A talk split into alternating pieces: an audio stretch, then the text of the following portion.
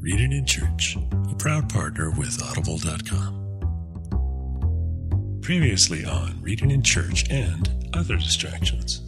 I'm reading a book by uh, Amy Jill Levine, um, mm. Her Misunderstood Jew. Have you? Oh, have no. you seen that text? No, but ever since I saw her at, at A R S B L, I, this is like, I, I got to read more of her stuff. I've Yeah, I've seen her present before, and she's always impressive. I mean, you know, she's she's impressive. Yeah. But... Um, she writes really well. I can and the imagine. Book, the book that I got's called A Misunderstood Jew, um, which, by the way, I do have to share this. Ah, so okay. I ordered it from Amazon. I do have a uh, Amazon Echo, uh, which will give me notifications occasionally. And I had a notification. And I said, um, and I said, oh, uh, Alexa, what is my notification? And she said, a misunderstood Jew has arrived. That is good. I thought, wow. Well, okay. That's good to know. That's, that could be a title for the asc- the ascension, the resurrection and ascension. It really, it really isn't bad. But yet, but what what? Welcome to Reading in Church and Other Distractions with Rob and Mike. Well, welcome back to Reading in Church and Other Distractions. I am Robert Wallace. I'm Michael McKeever. And these are the readings for April fourteenth, twenty nineteen. We decided to do the uh, Liturgy of the Passion. So, um, although I, I suppose we could have done the Palms, and it just would have been a really short podcast, and people might have been grateful for that. I don't uh, know. That's true. but that's but true. Instead, we've opted for the Passion. So we've got our four readings, Isaiah fifty, four through nine a, uh, Psalm thirty-one, nine to sixteen, Philippians two, five to eleven, which I will do as many times as the lectionary wants to put it in, as okay. far as I'm concerned. All right. Uh, that's a great passage. And then... Uh, the shorter Luke, the shorter Luke could read. The shortest passion reading, Luke twenty-three, one to forty-nine. Which we should so. probably start reading now if we're going to get yeah, this in. Just have it going in the background while we're talking yeah. about other things. Uh-huh. Yeah. That's a good idea. That's a really good idea. Yeah. So I uh, hope that you will like us on Facebook, follow us on Twitter. Um Several of you have sent emails and messages, ah, and we're grateful right. for that uh, that conversation and uh, some of your kind words. Uh, I'm just going to pretend all of them were kind words, and uh, we're grateful for. Yeah. So that's been good. Um, anything that we need to talk about, Mike? Anything interesting happening? Well, I was going to read one of the uh, one of the emails. Oh, yeah. It's like, let me get this right. I mean, how many U's there are here? I want to pronounce this right, so I want to get. Count these out. Well, I'll just try to say it. Dude, duties. I love that's, your podcast. Dudes. I think the extra E's are just because I felt to balance out all the U's, but uh, that's the shortest and maybe the best review we have. That's nice. I mean, you know, sometimes people are able to put things so succinctly. It's it's helpful. It's yeah. helpful. Yeah, it it's also about, gives us a sense of the demographic of our favorite listeners. That's yeah, yeah, yeah, yeah. Uh, Anthony Spicoli in uh, Surf Town. Yeah, from from. Uh, from From uh, was wow, it Ridgemont? That is, that is a dig, dig deep there, dig boy. Deep, that's, yeah, Ridgemont, the, Ridgemont High. Dive. Yeah, no, oh. from uh, Jed in Texas. So, thank you for that. Yeah, uh, and uh, let's see. I guess we had a question online about uh, some books. I uh, a book I referred to last week from Sandra Schneiders. Um, they asked which books I was talking about. The one I was, I because I read from it, right? I read right, a paragraph. Right. Yeah, this is one, uh, probably one of her most success, accessible ones, called Written That You May Believe, Encountering Jesus in the Fourth Gospel. Um, yeah, so that's that's more of a passage by passage. It's not a complete no. commentary, but it is a, uh, it's an excellent uh, commentary on selective texts in John. Another one I look at a lot is uh, the revelatory text, uh, reading... Um, Uh, what is it? I've got it here. Mm-hmm. The revelatory text, interpreting, interpreting the New Testament as sacred scripture. She's got quite a sophisticated hermeneutic. It's very mm. sacramental sort of approach. So I like that. Yep. Yeah. No, it is. I, I need to take another run at it. It's it's quite something. I always I always talked about uh, Brevard Childs' approach as a um, yeah, he was canonical, but I always called it a scripture text eminent approach. That that was. It was text eminent, but it also never escaped the notion of it being scripture. So it was, yeah. it was mm-hmm. that was that was all very important in his interpretation, right? Which is interesting because he was not appreciated much in his New Testament for his New Testament work. His Old Testament work has been celebrated, but mm-hmm. yeah. his introduction to the New Testament as canon was not uh, particularly well received in New Testament circles. So right, I, yeah, uh, yeah. I don't, I, I don't know. I've never read it, so I don't know how to evaluate. I, I it. I have it. I've probably glanced at it, but it might just be the, the vocabulary or something. Yeah, just, his his introduction to the Old Testament as can, or see, introduction to the Old Testament as Scripture. Mm-hmm. It's about a three inch black, you know, that tome. Yeah. It it was still a, a, a first port of call for me. I mean, it was dated. It was nineteen seventy-nine, obviously, so it's it's dated, but it was still a really good place to go uh, for a pretty good bibliography and and good interpretation. Mm-hmm. So, yeah, it's. I guess you and I both have those sympathies toward those people who are who like taking the text, you know, as a text, right, um, as right. opposed to atomizing it into uh, into all of that. Yeah. Now, I've heard is I think when I was maybe doing my PhD, people were referring to his Exodus commentary as oh yes the the example, you know, of yeah, his of his approach of, of his work. Know, just yeah. a fantastic, mm-hmm. fantastic uh, volume. Mm-hmm. He does his his was good stuff, mm-hmm. and he you know it's interesting. He never went to he just rarely went to the national meetings, so that I think yeah. that also kind of hurt him because people felt like he was not really subjecting his work to peer review or taking comments. But I don't know. Yes, you know, people having gone to the reviews, having yeah. gone to the meetings, it's uh, like it's vicious, and it is. I, I have no appetite for that myself. Uh, right, exactly. Certain groups I've been in. Exactly. So, uh, you know, academics. Am total, I right? totally, totally get where he's coming from. Yeah, he just passed away. I think it was twenty thirteen, uh, a few years ago. He was ninety, ninety something. Mm. Uh, so old and full of years. Um, okay. He died. So well, that's because he didn't go to the meetings. That's right. That's right. It takes years off Wait your a life. Minute. I'm starting. I'm starting to think there may be a connection. You might be onto something. Wow. Oh, anyway, so his work on the Psalms was helpful for me. Um, I mean, it was. I, I probably. I mean, I'm a canonical scholar, and I probably tend more toward Childs than I do Sanders, because there's two kinds of canonical scholars. There's the James Sanders, who I have a great deal of respect for and love his stuff too. But my methodology probably trended more toward Brevard Childs looking at the text as a whole, as opposed to Sanders looking at the process of canonization. So, oh, yeah. Yeah. Yeah. Right. That's sort of me, which is also a fascinating thing, but, uh, you know. Without, without ever reading it as canon. We're just going to yeah, talk right. about it. Right. That's true too. That's true too. Just breaking do the, that. Breaking the binding here. No, we're not going to read it. Yeah. Right. Right. I emailed you an epistle I received from uh yes, you did. From a prison epistle, as it turned out. For the, it is actually a prison epistle. It's a prison epistle. Someone uh, in, incarcerated, not on Patmos, but it was sent uh, with, uh, I think it solves, it's in very tiny print. It's, it's probably hard for you to read. It's hard if you've got a hard copy in your hand.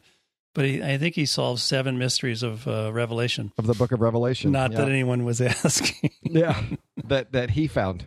It's yes. an incredibly tiny print. There's a, I just I just want to read the address because it's pretty cool.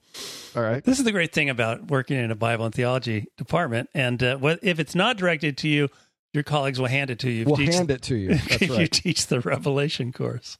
So this says, state prison generated... generated mail. That's this is a standard uh, envelope, evidently, and uh, written in all caps, urgent! Exclamation mark, very hot, and then warning, warning! Exclamation mark to all the faithful elect in Jesus Christ worldwide. dot com. dot gov. dot org. dot org. dot edu. To cover all the address. It's amazing that it got to our mailbox. Uh, oh, it's like we amazing. Get to everyone's mailbox. Also, friends, families, alumni, all departments of theologians, scholars, students, servants, prophets, and saints. Dot edu, dot et cetera.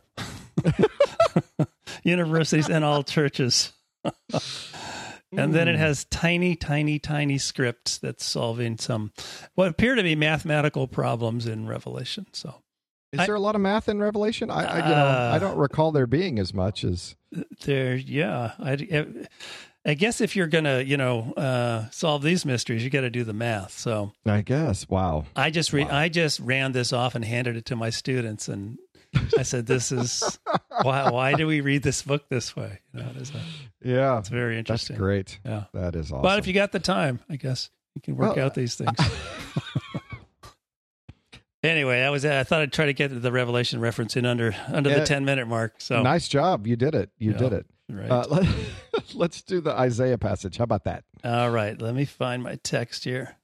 It's hidden amidst all the Luke. There it is. Okay. All right. Isaiah forty-three, sixteen to twenty-one. No, no, no, no, no, nope. no, no, no. Too far. Isaiah, Isaiah fifty. Ah, uh, okay. Just seeing if you're awake. Isaiah fifty, I... four to nine a. That's correct. Ah, but mine, mine always has the whole thing. So that's funny that they have that. After guilty. Stop after okay. guilty. Yeah. Okay. Yeah. All right. The Lord God has given me the tongue of a teacher, that I may know how to sustain the weary with a word.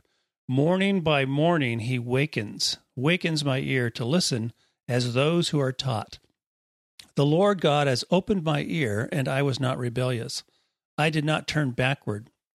I gave my back to those who struck me, and my cheeks to those who pulled out the beard. I did not hide my face from insult and spitting. The Lord God helps me, therefore I have not been disgraced.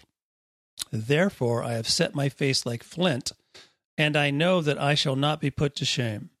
He who vindicates me is near. Who will contend with me? Let us stand up together. Who are my adversaries? Let them confront me. It is the Lord God who helps me, who will declare me guilty. Who will declare me guilty? There all, you go. All of that's oh, oh, stop there. Okay, that's it. Yeah, that that's the end of the reading today. Okay. So, yeah. So, um, what's the rest of the verse? Because I don't have it on mine. I'm all of them will will wear out like a garment. The moth will eat them up.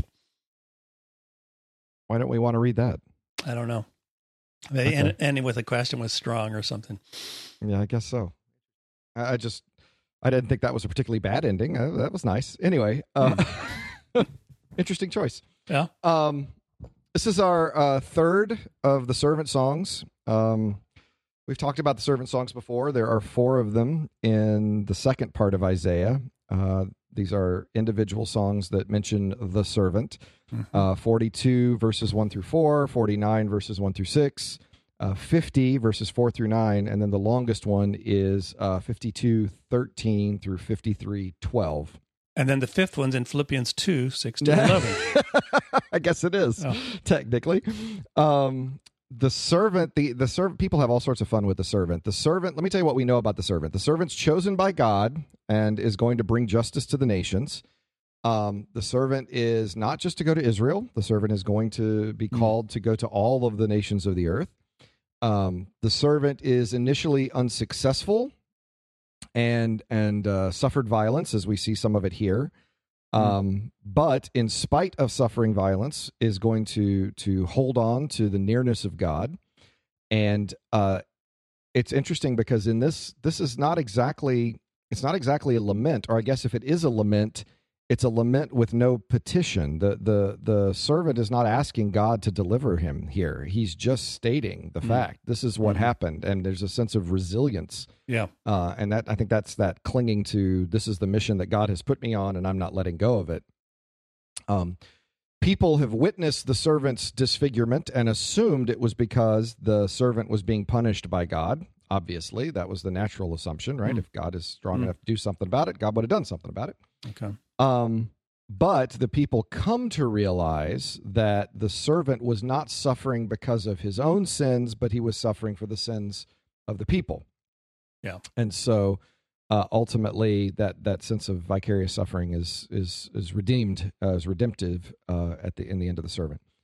Um, it's pretty obvious. Well, it's pretty obvious why we talk about it during Passion Week, but it's also, I think this is one of those chicken and egg situations. Um, I think it's fair to say the gospel writers told the story of the Passion with the servant songs in mind. Oh yeah. And so it's, you know, you gotta be, I don't know, I want to say you gotta be careful, but it's, in some levels you do have to be careful. The way people read these, they, they're just like, oh my gosh, see, it's Jesus. Well, yeah, of course it is. By design, mm. it's supposed to remind you. I mean, mm-hmm. the gospels wanted you to think of Jesus whenever you saw these things. Mm-hmm. Um, but, uh, the servant psalms themselves do not give an identity for the servant. Some have suggested, you know, other characters in the Bible who have been called the servant of the Lord, like right. Moses or Jeremiah. Uh, some have suggested that this prophet this is the prophet himself who is being reflected in this kind of persecution for giving the truth, but being persecuted for it and coming out the other side. Um, it's interesting because in the chapter right before this, in chapter forty-nine, verse three, Israel, the nation, is identified explicitly as the servant. Yeah. Um, and that happens actually several times from forty-two to forty-nine. It'll say, my servant Israel, uh, my servant Jacob, my servant Israel, my servant Jacob, which of course are the same thing. Um, I mean, that happens on, on a couple of occasions, mm-hmm. um, but one of the servant Psalms, the one right before this, actually says Israel, my servant. So how does that work? I mean, how do you have the nation as a servant?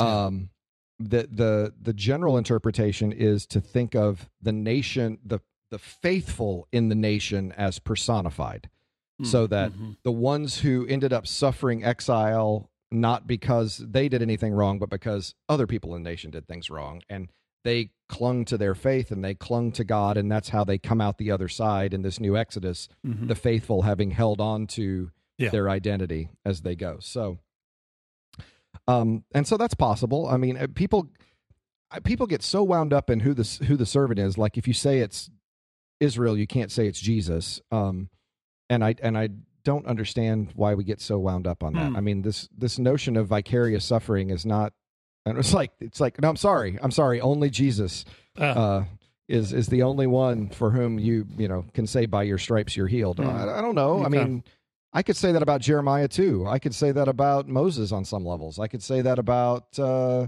Paul. I could say that about Jesus. I could yeah. say that about you know. Well, and I then mean, and then Paul kind of embodies that and, and is yes, consciously. Yes.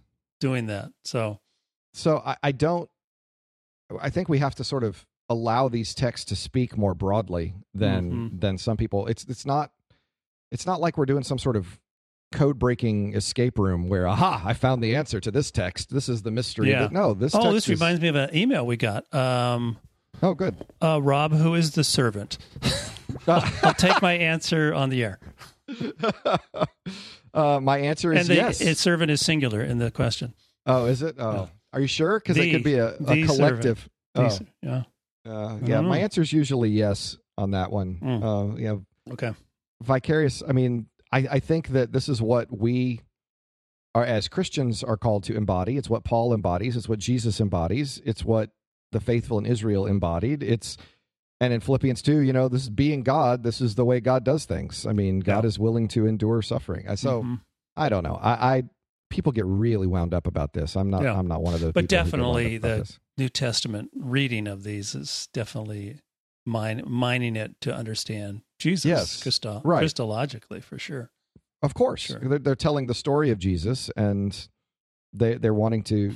What what is it you like to say? And I'll say it again, that these are portraits of Jesus, mm-hmm. and these these authors are not wanting you to miss uh, the nature of who Jesus is, and so they tell this story right. to embody the servant, to give you that picture of Jesus, you know, so that they, you too can enter right. into that, yeah, which exactly. is which is explicitly what, what's going on in Philippians, I mean, right? They could have pictured Jesus with an Irish wolfhound, but instead they decided, let's go Isaiah servant. That's that's yeah, a better way to that's go. A, that's a little so, high class.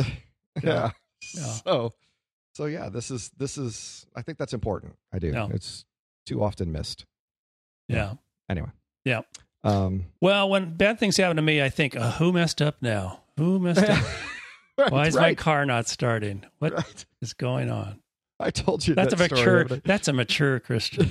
I told that story. My friend of mine who was at seminary, and uh, one of his friends was, uh, you know, when you're in seminary, you're always also working at a church, and because everybody at seminary is working at a church, usually your church okay. is about seventy miles away. Oh, and uh, and so this guy's in New Orleans, and he's working at a church down in the bayou, and um, he had a Friday night youth retreat or something, and and his car wouldn't start, um and uh couldn't get his car to start, and he comes back in, and and he looks at my friend Brian. He goes, man, I just don't know if it's if it's God who's protecting me from something bad along the way, and that's why my car won't start, or if it's Satan, uh because Satan knows great things are going to happen at this youth retreat, and he's it's, trying to keep me there. It's and tough uh, if you and, and he's got some theological training. So and my my friend looked at him and said, it's God telling you not to drive a seventy-six Pinto. That's what it yeah, is. Yeah. Well, that could be God's grace too.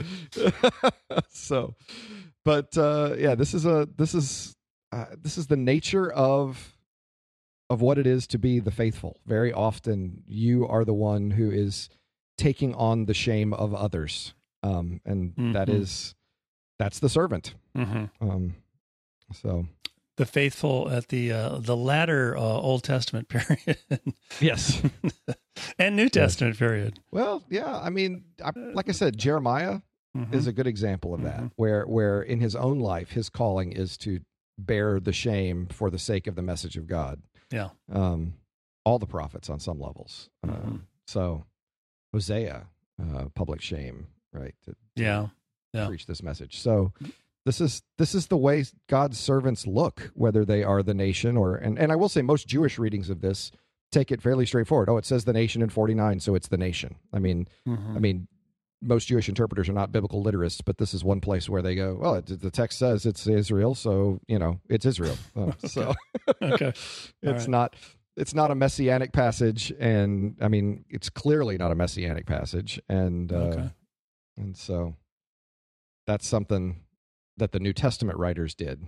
Um, well, yeah, that's interesting. I w- I've never really thought about that, but I, I wonder how in the in in later rabbinic and later mm. Judaism, where it's like, well, they these guys grabbed that. These Christians really uh, kind of mm-hmm. seized on this. We're not going to touch that messianically or something. On like that. some level, but I also think when you look at the history of Jewish history, yeah. it's pretty easy to understand the nation is suffering. Yes. Um, so, I mean, I'm just going to... It's a lot of, just, a lot of confirmation gotta, of that. You don't got to go real far yeah, to, exactly. to find that. Yeah. So, um, so I think it's a Occam's razor thing for them. You know, the simplest interpretation seems to be, it's us. So, yeah.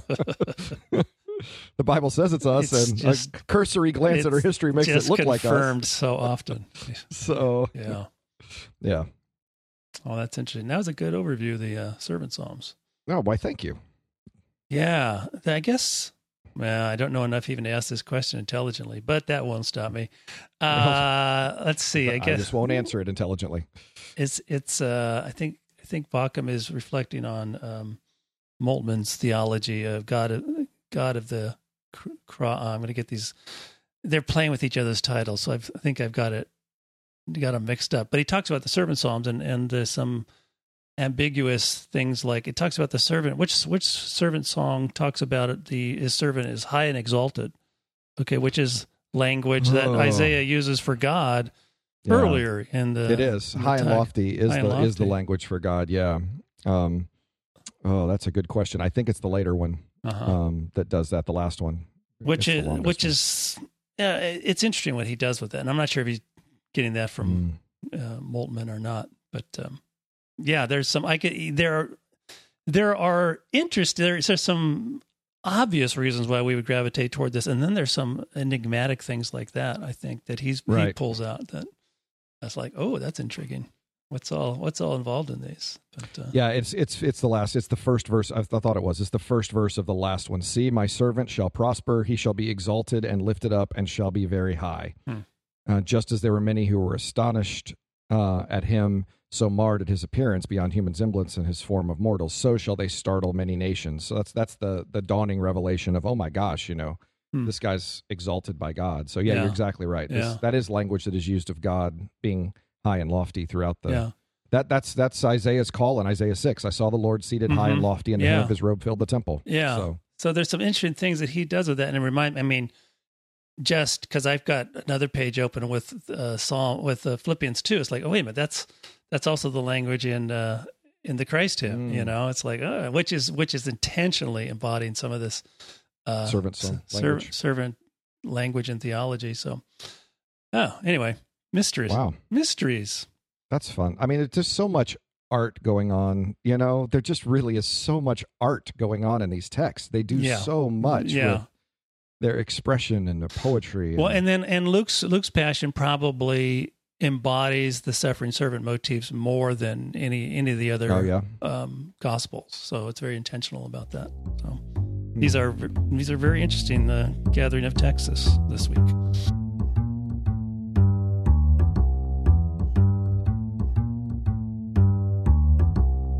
Well, This is going to be a two-hour podcast mm-hmm. if we don't move on. Right, so better move on. Probably ought to go to Psalm thirty-one. All right. Because you're reminding yes. me we have to do Luke and Philippians. So, um, you want to solve these mysteries before we get to this long?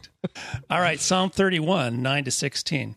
Be gracious to me, O Lord, for I am in distress. My eyes waste away from grief, my soul and body also. For my life is spent with sorrow, and my years with sighing. My strength fails because of my misery, and my bones waste away. I am the scorn of all my adversaries, a horror to my neighbors, an object of dread to my acquaintances. Sounds like these pharmaceutical uh, side effects. Yeah. It's not good. Those who see me in the street flee from me. Yep, this could happen. Yeah. I have passed out of mind like one who is dead. I have become like a broken vessel. For I hear the whispering of many, terror all around, as they scheme together against me. Just because I'm paranoid doesn't mean they're not plotting not to take out. my life. That's right. That's right. As they plot to take my life. But I trust in you, O Lord. I say, you are my God. My times are in your hand. Deliver me from the hand of my enemies and persecutors. Let your face shine upon your servant. Save me in your steadfast love. Does a really nice job uh, putting the uh, side of the middle of this psalm, which is like, I mean, they literally took like the center few verses of this psalm. It's like another eight or nine after the verses after this, another eight, nine before it, but it makes mm-hmm. it like a, it really is like a miniature psalm in and of itself. Yeah. It's, it's a tiny little cohesive lament psalm. The fillet. Um, That is, uh, yeah, it has everything. It has the the complaint, and it has the petition, and it has the the invocation, and it has a little bit of a doxology, and and it, uh, um, but it has all of your basic elements that you would find in a in a lament psalm right here. Um, doesn't take long to know why we're reading this during you know mm-hmm. during Passion Week, uh, at picking up on some of those servant ideas, even the scorn of the uh, neighbors, and object of horror to my neighbors, and uh, dread to my acquaintances. Um, The uh, there was something else I was going to say. Oh, uh, save me is uh, Hosanna. Mm. Um, so okay. that's a, a really good, um, yeah, really good thing to read on Palm slash Passion Sunday. Mm-hmm. Uh, save me in your steadfast love. Yeah, um, I, it it is. And I was talking about this. I'm going to talk about this in my sermon because um, we're we're going to first half of the service will be Palms and the last half will be Passion, basically, because oh. okay. in case folks miss Friday. Okay, um, but. Uh, It is fascinating to me how Hosanna in sort of contemporary parlance is like a synonym for hallelujah, mm-hmm. um, the way people use it. And it's not. it's it's a yeah. this cry of desperation that is, you know, um, it is it is used as a celebratory call on Palm Sunday because it is a... a recognition that finally we won't be in our situation anymore. You know, it's not a, it's mm-hmm. not a synonym for hallelujah. It's, yeah. it's, it's something else. No. And so this is what it is. You know, I'm, I'm an object of terror. Save me. Hosanna. Oh God, you know, save me in your right. steadfast love. Yeah. Um, so anyway, that, that's always bugged me. No, that's interesting. I mean, when, when the triumphal entry, they're yelling, they're crying out, save, save, save now, us. save us, save now, save now, save now, save now. Yeah. yeah. And that's thrown in his Jesus' face on the cross. You know, he's right. being mocked as a savior. You saved others. Yeah. Yeah. Yeah. So, so yeah, that, that word is so often used in ways that I think are unhelpful. Yeah. So in songs, you know? Yeah. Yeah. It should be in a minor key, shouldn't it? Hosanna. Yeah, it should. Hosanna. Yeah. Yeah. Yeah. yeah. yeah it Good should songs. not be. Yeah. It's, Ter- terrified kid songs. Right. Hosanna, Hosanna. Yeah. Ooh. That's that's true. Those those words go in go in a lot of things go in one ear and out the other, and well, yeah. Never hit anything in between. That's uh, that's right. Never even hit the think sponge inside. Oh man. Not to get too technical. Reading in Church is proud to partner with Audible dot com For you, the listeners of this podcast, Audible is offering a free audiobook download with a free thirty-day trial to give you the opportunity to check out their service. They have over one hundred eighty thousand titles to choose from for your iPhone, Android, Kindle, M P three player. Surely you can find something interesting in all of that.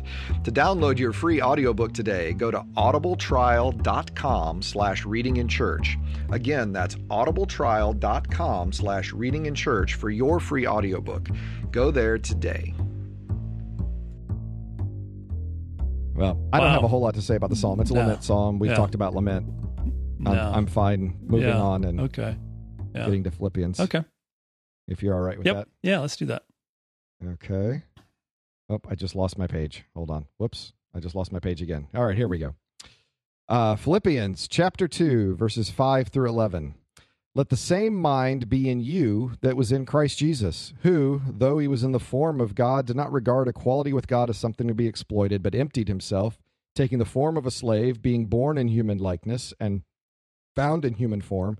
He humbled himself, became obedient to the point of death, even death on a cross. Therefore, God also highly exalted him and gave him a name that is above every name, so that at the name of Jesus, every knee should bend in heaven and on earth and under the earth, and every tongue should confess that Jesus Christ is Lord to the glory of God the Father. All right. Now I'm distracted by the uh, the question I posed, which yeah. was a different question. Makes me want to go back, like, wait a minute, I got to go back and look at that high and exalted language. Find but, that language, yeah. Yeah, but that's for another podcast, evidently. So, yeah, the uh, the the Carmen Carmen Christi, Song of Song of Christ mm-hmm. in Latin, mm-hmm. which I, you know, uh, speaking of words that go in one ear and out the other, for the longest time, um, uh, I thought I was thinking Carmen. I'm thinking. Like incarnation or something like I'm thinking carne, like f- fleshman or something like that from Spanish, you know? So it's like, I, you know, I'm, I'm not just carrying that notion around in my head. Not that I ever really thought about it. So anyway, but, it, and everything, everything, anytime you ever read about it, it's the hymn of Christ, Carmen Christi, yeah. like make the connection, man, make the connection. Lazy, oh. lazy scholarship. So makes more sense. Yeah. I think it does when you yeah. say it that way. Yeah. yeah, or it's a nickname. Hey, my Jesus Christ, but my friends call me Carmen. Yeah, yeah. I don't, yeah. I don't think so. Don't think What's your so. middle name? H. There's a lot of there's H. a lot of Jesuses in the day, so you know, uh, it's a lot of Joshuas. True. Like a few years ago in, in my classes. Oh man, they're everywhere. everywhere, they're everywhere. So yeah, I don't know. We, what do you, we we talked about this not that long well, ago. The one thing that I think is so helpful here is what you talk about in verse six, that translation of though he was in the form of God. Yeah. Right. Better translating being God. Yeah. Right. Right. Because it, because that same word morphe, form, is mm-hmm. used for his humanity, t- being found, you know, being in the form of God, took on the form of human form. Right. And that, that doesn't mean like he looked like he was human, but he really wasn't, as we know, yeah. like, unless you're a Gnostic, that's not what that's saying. Even if you are a Gnostic, that's not what that's saying. Yeah. Right. So, yeah, this is, uh, on the other hand, I've just read a uh, an excursus in, in Ralph Martin's commentary on this, who who's really the guy on on uh, on Carmen Christi, on the hymn, the Christ hymn. I'm just saying that's why I remember what that means. Right, right. That's helpful. Yeah. It's, it's a little tip. It's a pro tip right there. Work, they don't just give those PhDs. Work away. It into your conversation to yourself. Uh, it, he, and I hadn't read this before, but there's a lot of slicing and dicing of this um, this hymn. It's thought to be the first, uh, oh, it's going to get me off in another direction. It's thought to be the first hymn that's praising Christ, okay? Mm-hmm. And Paul is quoting it. Um, and he reminds us that it's po- it's poetry and it's a song, and it's not meant to be sliced up by later church councils to do precise definitions of of, of incarnation or mm-hmm. divinity or mm-hmm. or what did that entail when he took on the human form? Did that what kind of emptying was that? Was that just merely adding human form? What, did he divest himself of things? Uh, and he said, and and so helpfully, it's like, guys, it's a poem. So uh, a poem is meant to be read in its entirety, mm-hmm. um, as opposed to t- being taken apart um, like a, a theological proposition or something mm-hmm. more uh, like the way precision scientifically, or attempt to be scientifically precise with language, say post-Enlightenment or something like that, um, which is helpful, which is helpful, yeah. Um, yeah. I think, because like don't get stuck there. If if you got stuck on Morphe in, um, in verse six and didn't didn't realize the poetic relationship to the to its occasion in the next verse. Uh, right. I get that. And, um, yeah, I don't know. I hadn't read it before, and that's, that's helpful because everybody does slice yeah. and dice it, you know, like I say, speaking of great literature, it'd be like saying, what's the story on that second banana who's knocking right. at my door just before the orange showed up? Yeah. There's no yeah. story. There's no story. And and to help you on that, that's Mike's referring to the knock knock joke. That, the the uh, banana banana orange. The banana banana banana banana yeah. banana orange. And when I and say orange, I mean orange, not origin. Yeah, but yeah orange. This is literally is the, uh, a fruit. What is the story on the second banana? There is no story on the second yeah. banana. What's it's the origin story? The orange on the second banana. Anyway, yes, I'm sure people have drunk deeply from that in previous podcasts. I'm sure. Yeah. He doesn't even explain why he's doing this. Well, I guess he does at the beginning. Let the same mind be in you, and then he he quotes the whole song. That's yeah. That's a power move. It's like uh, he's gonna. He's not just like you know that song we all know, but he quotes the whole thing, and mm-hmm. and uh, it, it's it's applicable to a, a fractious church, which mm-hmm. might be redundant. I don't know. I don't know that I maybe there are churches that don't have uh, uh, factions and.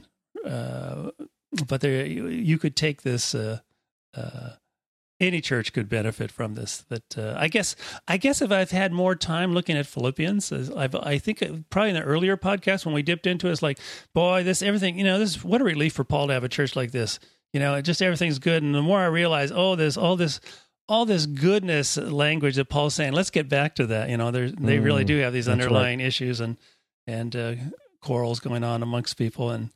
And uh, he is talking about, just before this, about doing things for your own self-interest. And on the other hand, we could be like Christ. Let the same mind be in you that mm-hmm. was in Christ Jesus. So this wonderful, um, wonderful image, this kind of a U-shaped image of descent uh, down to uh, taking to the incarnation itself is a is a taking the form of a servant. And then mm-hmm. the life of servanthood is ministry. And then the obedience to the point of death, even death on a cross, the most heinous probably that they were on a daily exposed to in the Roman mm-hmm. Empire at crossroads and such. Therefore, God also highly exalted him. I have to think more about that that language. Go back and that's really interesting. Now see what's going on with that. Yeah, we got the Isaiah six suffering servant song, and then and then here. So that yeah, we got to dig into that sometime. Maybe season six will come, okay, yeah. come back to that. Put a pin in it. yeah. So in three years, we'll be back to this. Therefore, God highly sure. exalted him, gave him a name that is above every name. Um, yeah, and, and of course, not too long ago, I, I think we explored this in the context of uh, um, foot washing. It's interesting mm-hmm. what, what this common sort of kerygma or preaching of the church, preaching of the gospel, that it takes different forms. Very common in, um, um, you know, this is in the, this is, there's forms of this in the ministry of Jesus in the Gospels. For those who want to save their life will lose it, and those who lose it uh, mm-hmm. for my sake will gain it. You know, there's a lot of those. Whoever humbles himself like a child is the greatest in the kingdom. It's a couple from Matthew. Um, for all who exalt themselves will be humbled, and those who humble themselves will be exalted. So, yeah, it just works its way into different uh, language. Uh, at the mm-hmm. gy- at the gym, they say no pain, no gain. Uh, um, so, yeah, it's very thoroughly... Is that the same? I'm not sure that's the same. I don't know, and I don't take. I just, you know, I don't, I don't dig that deep into what the, the guys okay. say. You know, fair enough. At the gym, no, and I don't even go to the gym for that matter. That, so that'll show them. Yeah. that'll, so it it's so thoroughly, it's thoroughly Christian. One might say, yeah. thoroughly Christian. This uh, this this one is such for me such an essential passage, just in understanding the nature of. Of Christ. Yeah. I mean, it's just that nature of what that ministry was and what that what what the Christian life is. Let the same mind be in mm-hmm. you that was in Christ mm-hmm. Jesus. Um, like you said, suffering servant, right? That your by your stripes they are healed. So mm-hmm. you know, take that on yourself. Yeah, that's, um, yeah, that's amazing. And, and you know, we we were I was nibbling around the edges of as we're getting through Paul and and and kind of in a disciplined way reading different sections of Paul as as the uh, lectionary has us do, encountering again and again Paul uh, taking this language into his own uh, bio- mm-hmm. biography and ministry, and you realize, oh, he is mm-hmm. he is preaching Jesus as suffering servant, and also saying he's identifying with that and embodying that in his ministry. Um, yeah. uh, it's, it's, I mean, he's a great model, really. Uh, I mean, Second Corinthians, the end of Second Corinthians, you would have to say that, that that's exactly what he's talking about. Mm-hmm. You know, yeah. Look at what committing myself to God has brought upon me. That's what, that's, that's the nature of it. And that is suffering servant. Look what committing to the cause of God brought on the servant. Look what committing to the cause of God brought on Christ, and Christ entered into it willingly mm-hmm. um, in the same way. So yeah, yeah that's fascinating. Yeah. I, uh, I, you know, I don't want to get political. You know me. I yeah, don't want to no, get political. You, I'll try to frame this as generically as possible. You might have seen that I posted some. One one candidate was talking about another candidate. He got asked, "Did you do? Do they think he's Christian?" And what was interesting is that sometimes when you talk about some of the people involved, they talk about things they've done that would be mm-hmm. specific things. But this this person talked about the total life orientation didn't seem to be Christian in, in this sense, in this broader total orientation of life about uh, humbling and servant. And I go, mm-hmm. well, that's interesting, because that's a whole nother level of conversation. That's a mm-hmm. that's a thoughtful person who's framing the issue that way. Mm-hmm. Um, I, I was impressed in that regard. It's like, ooh, this would be nice to get to uh, uh, a a uh, a different level than keeping score and and like right. here's here's the sins I don't like and. And, uh, but that was like, well, that was a deeper answer probably than the journalist expected or anyone right. expected. It's right. very much about, well, what does it mean to be a follower mm-hmm. of Christ? What means this kind of life? It's like, wow, mm-hmm. we just got, this just got real. Yeah. That's fascinating. Mm-hmm.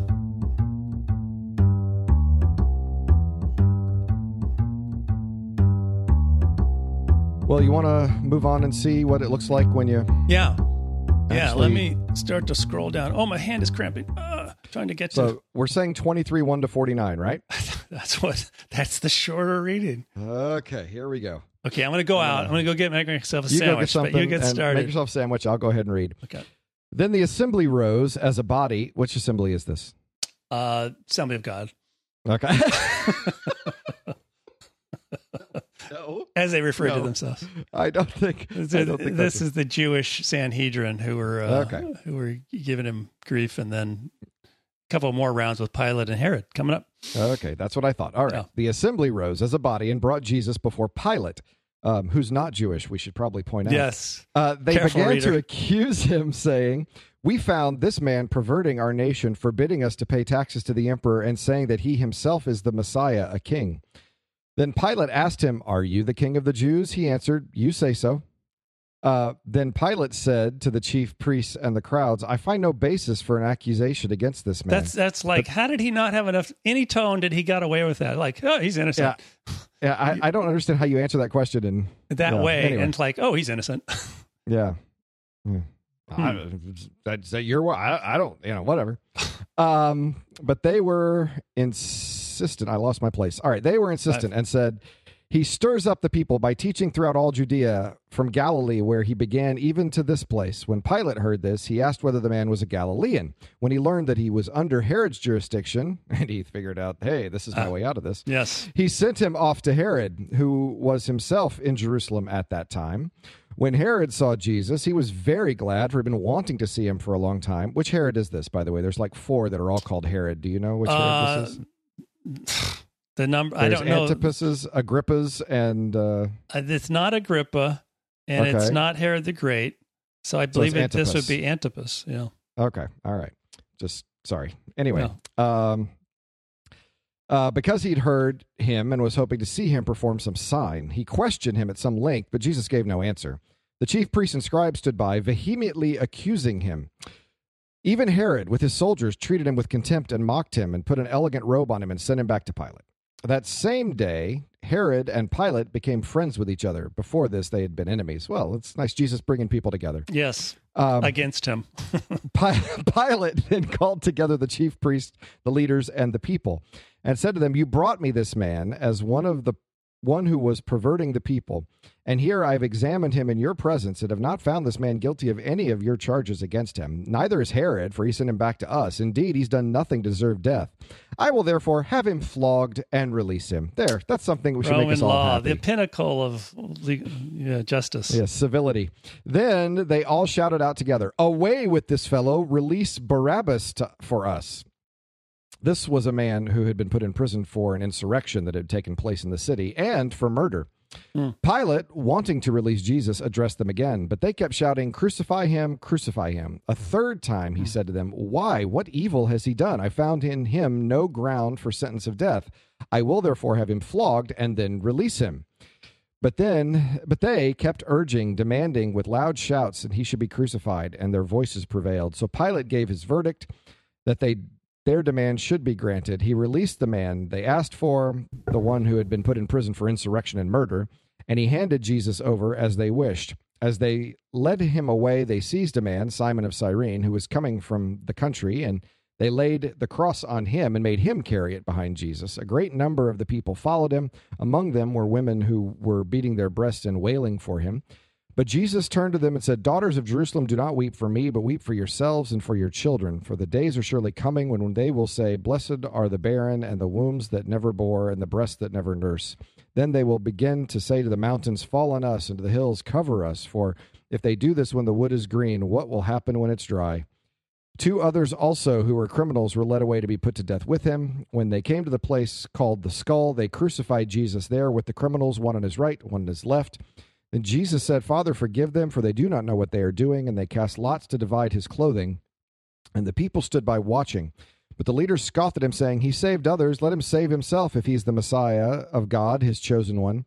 The soldiers also mocked him, coming up and offering him sour wine and saying, "If you are the king of the Jews, save yourself." There was an inscription over him, "This is the king of the Jews." One of the criminals who were Was that right? One who were, yeah, I guess that's right. One of the criminals who were hanged there kept deriding him and saying, "Are you not the Messiah? Save yourself and us. Hosanna." Mm-hmm. Uh, but the other no. rebuked him, saying, "Do you f- not fear God, since you are under the same sentence of condemnation? And we indeed have been condemned justly, for we're getting what we deserve for our deeds, but this man has done nothing wrong." Then he said, "Jesus, remember me when you come into your kingdom." He replied, "Truly, I tell you, today you will be with me in paradise." It was about noon, and darkness came over the whole land until three in the afternoon. When the sun's light failed and the curtain of the temple was torn in two, then Jesus cried with a loud voice, said, "Father, into your hands I commend my spirit." Having said this, he breathed his last. When the centurion saw what had taken place, he praised God and said, "Certainly this man was innocent." And when all the crowds who had gathered there for the spectacle saw what had taken place, they returned home beating their breast. But all his acquaintances, including the women who'd followed him from Galilee, stood at a distance watching these things. Okay. Whew.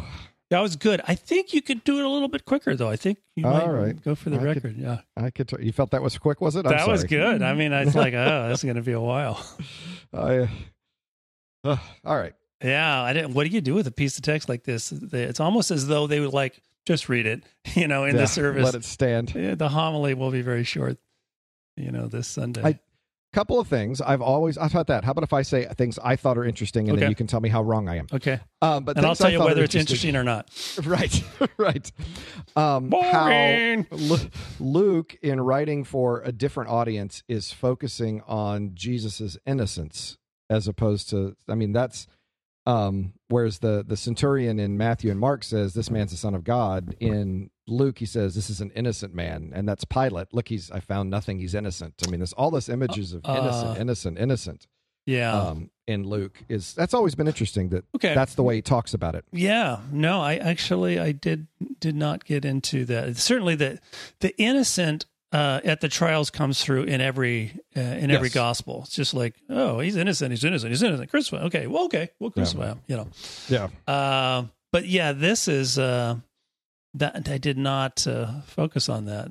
And then I'm thinking, and I guess one of the reasons I'm thinking that is I'm thinking of Acts also, whenever Paul's coming before, you know, like Gallio, it's all this innocent, you know, there's nothing, Rome doesn't have any reason to fear from Jesus, and Rome doesn't have any reason to fear from Paul, and Rome doesn't, I mean, just, I just hear innocence over and over yeah. again. In this. Yeah.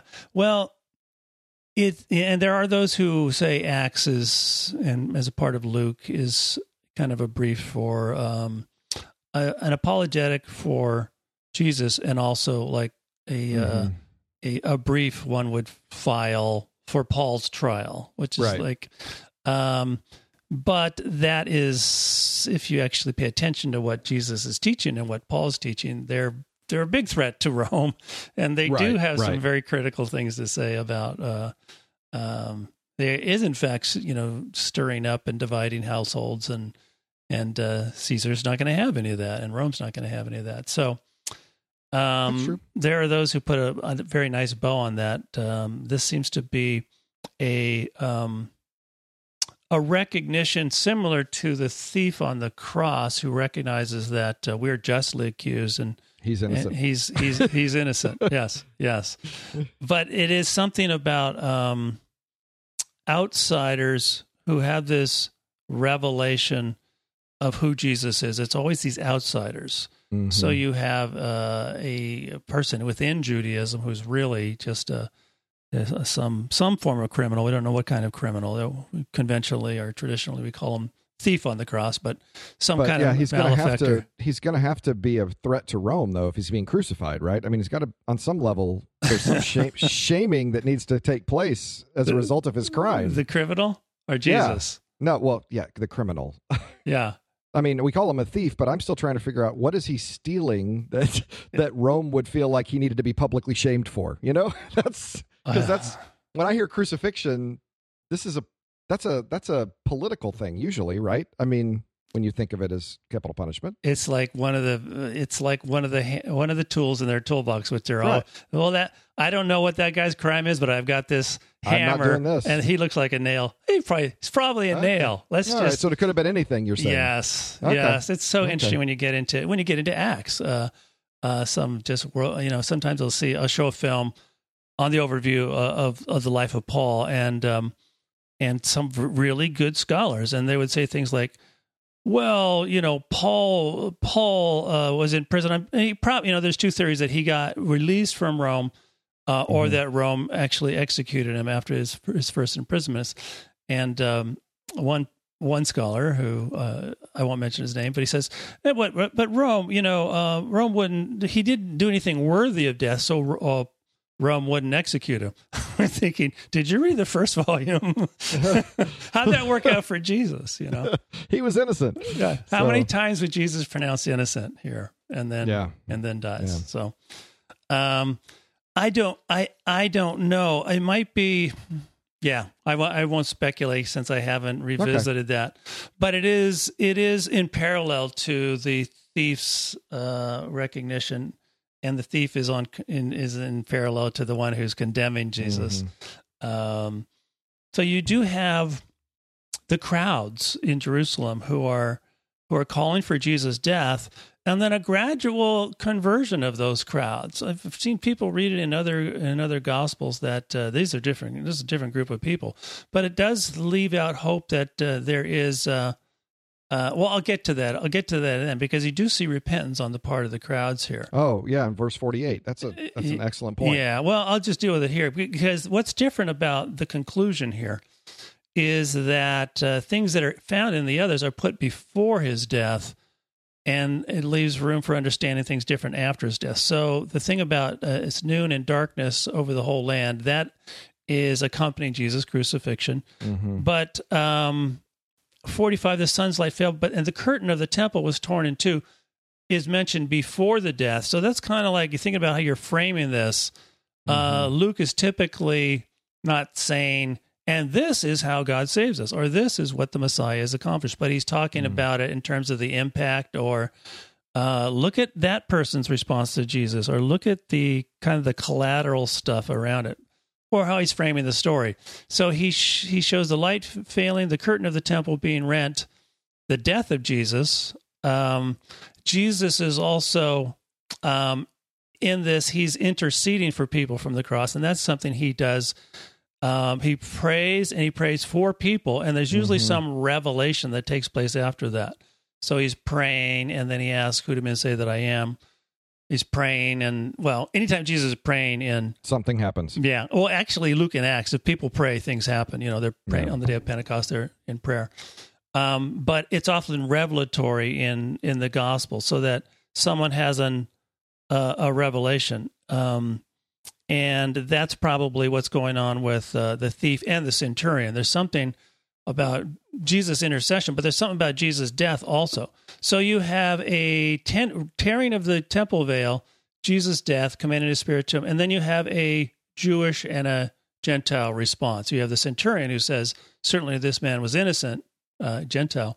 And when all the crowds who had gathered there for the spectacle saw that had taken place, they returned home beating their breasts. So you have the impact of Jesus' death, okay? Mm-hmm. You have mm-hmm. that framed in terms of um, tearing the temple veil, which, you know, Luke has this complex relationship with the temple, with the temple in that it is both a... Uh, uh, lots happens in the temple. There's a lot of uh, events that happen in the temple, and it's oriented around the temple.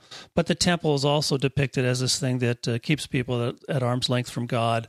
Mm-hmm. This uh, ultimately becomes a, a stumbling block for people, certainly for Gentiles, who it's this is probably written for, and um, the orientation of a uh, kind of a centripetal. Uh, you got to come to the temple. You got to you got to mm-hmm. move toward Jerusalem and the temple to get close to God. It, it changes in the second volume, and it's an outward movement. So um, within the larger fabric, if you will, of, of Luke, the tearing of the temple veil has a much more um, um, kind of a pregnant image of that system that has gradations of holiness that keep people from God, that uh, prevent even seekers of God who are Gentiles but don't want to take on the shame of uh, Jewish culture and circumcision and things like that. Uh, that's no longer going to be in effect. That's done away in Jesus' death. Mm-hmm. And so, like Ephesians talks about this wall of en- enmity between Jew and Gentile. That, and, and you know, Ephesians kind of explicitly gets into the, how that, that is destroyed in Jesus' death. Well, that's mm-hmm. that's more of a Lucan theology, too. Uh, that's probably something involved in the framing of that, that you see the, the rending of the temple veil, and that system's done away in Jesus' death. And then you see a Jewish and a Gentile response. You see uh, mm-hmm. a response on the part of both of them. Um, if we're moving backwards, there's a lot about this save yourself. I don't know how many times mm-hmm. we read save yourself, which is evoking the... Uh, Hosanna. Yeah, Hosanna, Hosanna, but also the uh, suffering servant imagery, mm-hmm. uh, psalms of lament, people standing at a distance. So it's not it's not a totally positive image. I mean, even the women who are faithful and with Jesus are standing afar off, mm-hmm. not fully identified. So that not everything's resolved at that point. And and how is how are they going to respond to the, the death of Jesus? What what's their discipleship going to look like? Um, and he couldn't. He doesn't even look to. Um, Uh, as as positive the women are, they're not a full example of discipleship, but you, you kind of get that motif of discipleship with Simon the Cyrene, who carries his cross, uh, takes mm-hmm. takes up Jesus' cross and follows after him, which is almost exactly how Jesus phrases discipleship, yeah, what, what that looks mm-hmm. like. So he's coming in from the country, which means he didn't have any part in calling for Jesus' death. Uh, he is a classic example of this outsider. We don't know their backstory, who's embodying discipleship. So an interesting mm-hmm. uh, example. It doesn't tell us why he needed to uh, carry the cross or Jesus' exhaustion like other other uh, Gospels do. It just inserts him into the story that way. So there's some very, uh, there's a lot of connection between uh, the rejection of Jesus and this, uh, the, the other side of that coin. If you reject your Savior, what what's, you know, what's the, your future for that for this city that's called for Jesus' death?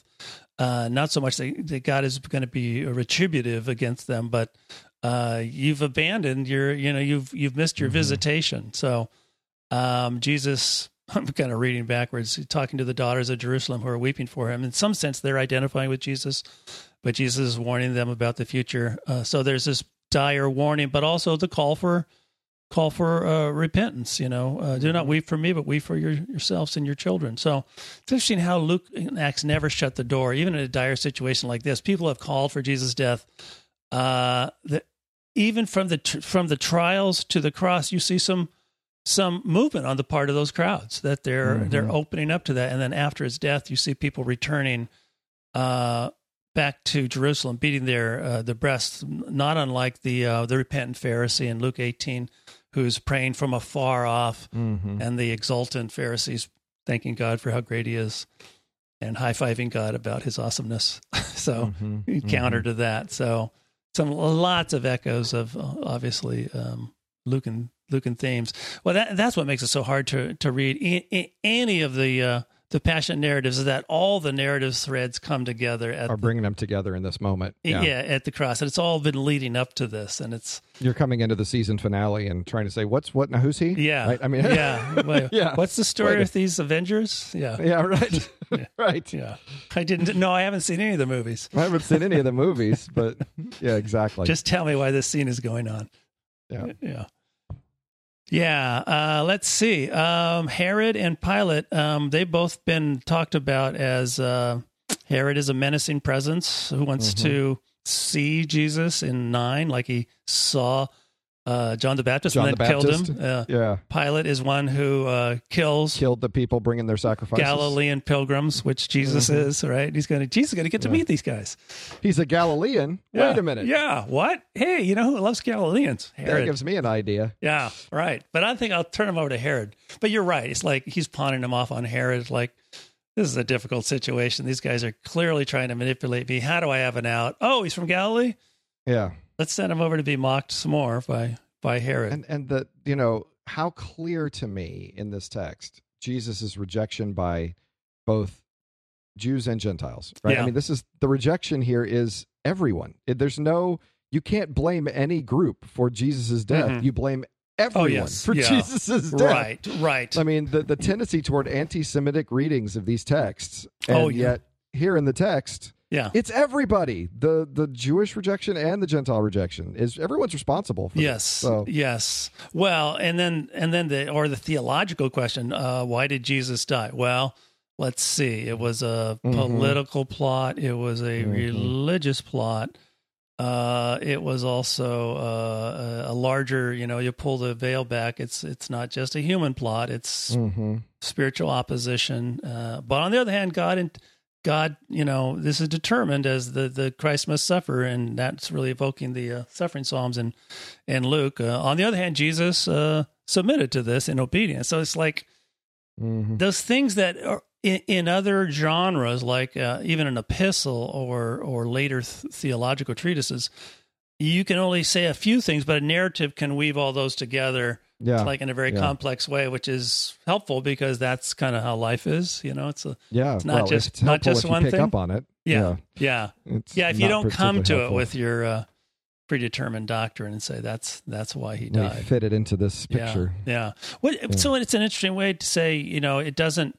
There's not a tremendous amount, like, and that's how Jesus forgave our sins. You know, what you see right. is, you see is this breakdown of, oh, here's a, a Jewish and a Gentile response. Mm-hmm. Here's people who have been adamantly opposed to uh, God's and then, purpose in Jesus, and they're actually coming around too. Yeah, I was gonna, that's what I was going to say. So you have a Jewish and Gentile response at the beginning, which brings his crucifixion, and then you have the Jewish and Gentile response after the crucifixion right. with the soldier and the crowd. Right, yeah, yeah, yeah. So it's not just like, oh, those those are the bad guys. Okay, no, no, yeah, no. no, keep reading, keep yeah. reading. Yeah, yes and no.